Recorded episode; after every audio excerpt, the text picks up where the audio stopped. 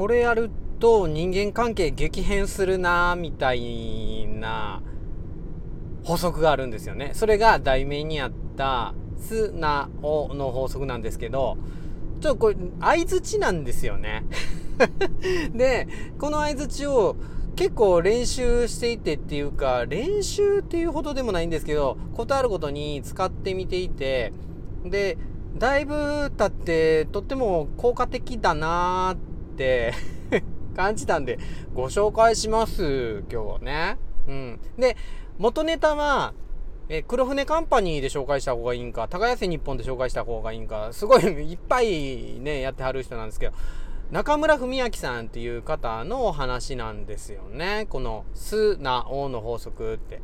もうこれの合図値できたら、当然上司とかにね、先輩とかに好かれていくっていうのもあるし、後輩からもね、なんか、ああ、いいなーって思われるような気しますし、で、子育てにもね、使えるっていう、なんか結構オールマイティな感じじゃない？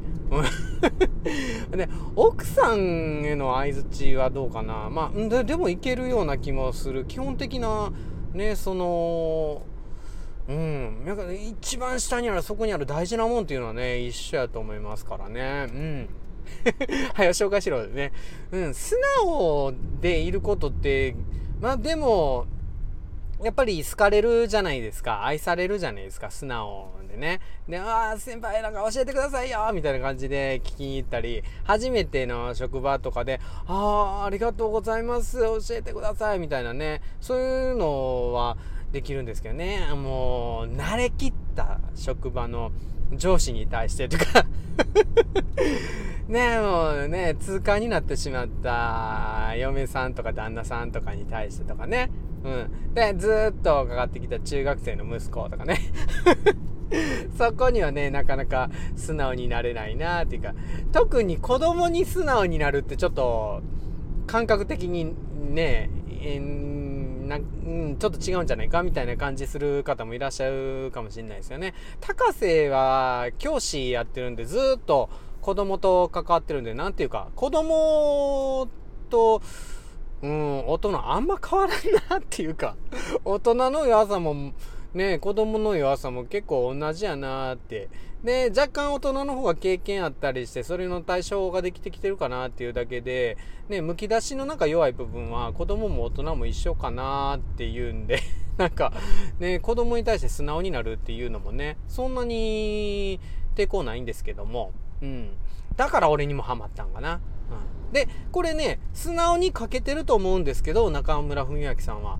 うん、初めにちょろっと言いましたけど、相づちなんですよ。うん。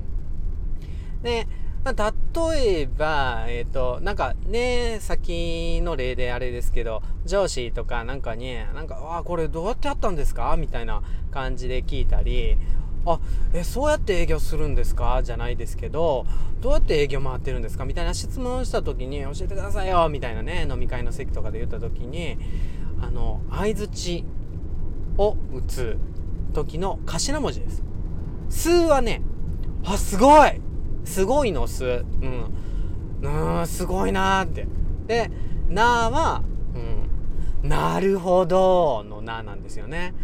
あ、そうやってやるんですね。なるほどなーって。それでなー。で、おは、うん、いろいろあると思うんですけど、これね、関西人の方には面白とかでね、その面白いがいいらしいんですけど、うん。あでも面白いでいいですよね。そのままね。その素直ですね。関西人じゃなくても面白いでいいと思います。これね、うちの息子にもやってみたんですよね。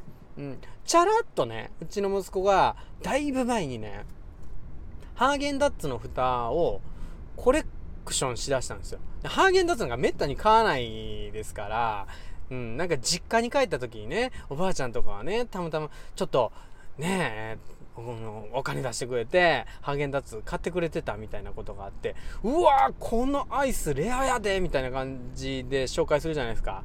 高瀬が。そこに、へーって、ね、蓋もしっかりしてるし、とかって言ったら、あ、この蓋ちょうだいとかって言ってね、家族食べたハーゲンダッツの蓋ね、全部集めてね、そっからコレクションしだしたんですよね。で、昔の、なんていうか、めんこみたいな、あれかな。感じで集め出したんですけど、遊び的にはね、おはじき的に遊び出したかな。こっから、よし、キャラメルリボンのアタックポーンバニラー打ち取ったとかって言ってね、やってるんですよ。息子がね、やってて、ほんま、ほんまにすごいな、みたいな、素直の素ね。すごいな。よ、ようこんな蓋集めて、なんか、遊び考えられるよな使って。うん。で、こうやって並べててピーってやってたらなんか思いついちゃってなって。あ、なんか並べてたっていうのがね。なるほどね。そっから発想すんねんなとかって 言ってて。うん。で、うん、これキャラメル系が3つあって、これね、あのー、兄弟やねとかって 家族関係もあるんや。面白いとかってね、これで素直をね、揃ったでしょ それでね、あいつ中って言ってたね、あのね、パワーアップしたんですよね。うん。オリンピックがね、まあ、ずれにずれて日本のオリンピックあったじゃないですか。それの時期やったと思いますけども、パパパーン第1回ハーゲンダッツオリンピック大会とかで息子がね、おもむろに言い出して、で、で、うちのね、娘もね、娘って2歳ぐらい、2歳ぐらいっていうか、2歳年上なんですよ、うちの息子も。その娘がね、後ろのね、で、なんか、アシスタントみたいに構えててね、パチパチパチパチパチって言ってね、娘も乗ってるんですよね。相当この息子の企画に惹かれたんかわかんないですけど。で、何が始まるかっていうとね、今回のオリンピック大会は、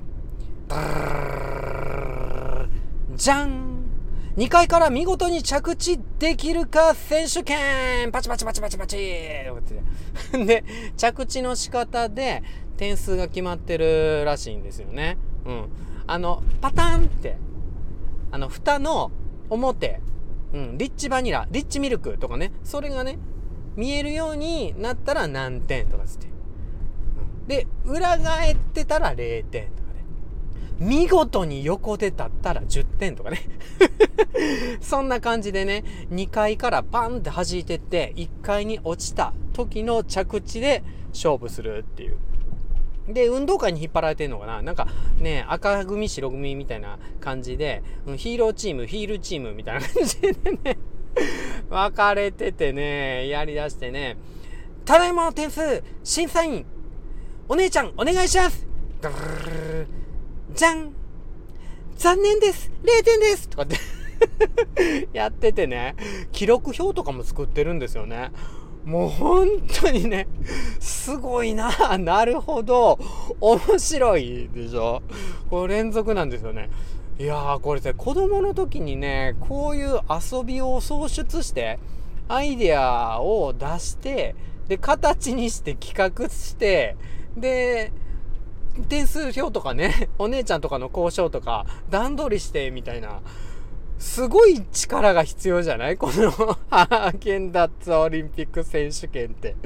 あそれをね、遊びながらやるって言うんやからね、お、なんていうか、ね、すごい職業柄先生としてとかって考えるんですけど、ちょっと学校教育が負けるなっていうか。そんな風にね、思っちゃうんですよね。っていうことでね。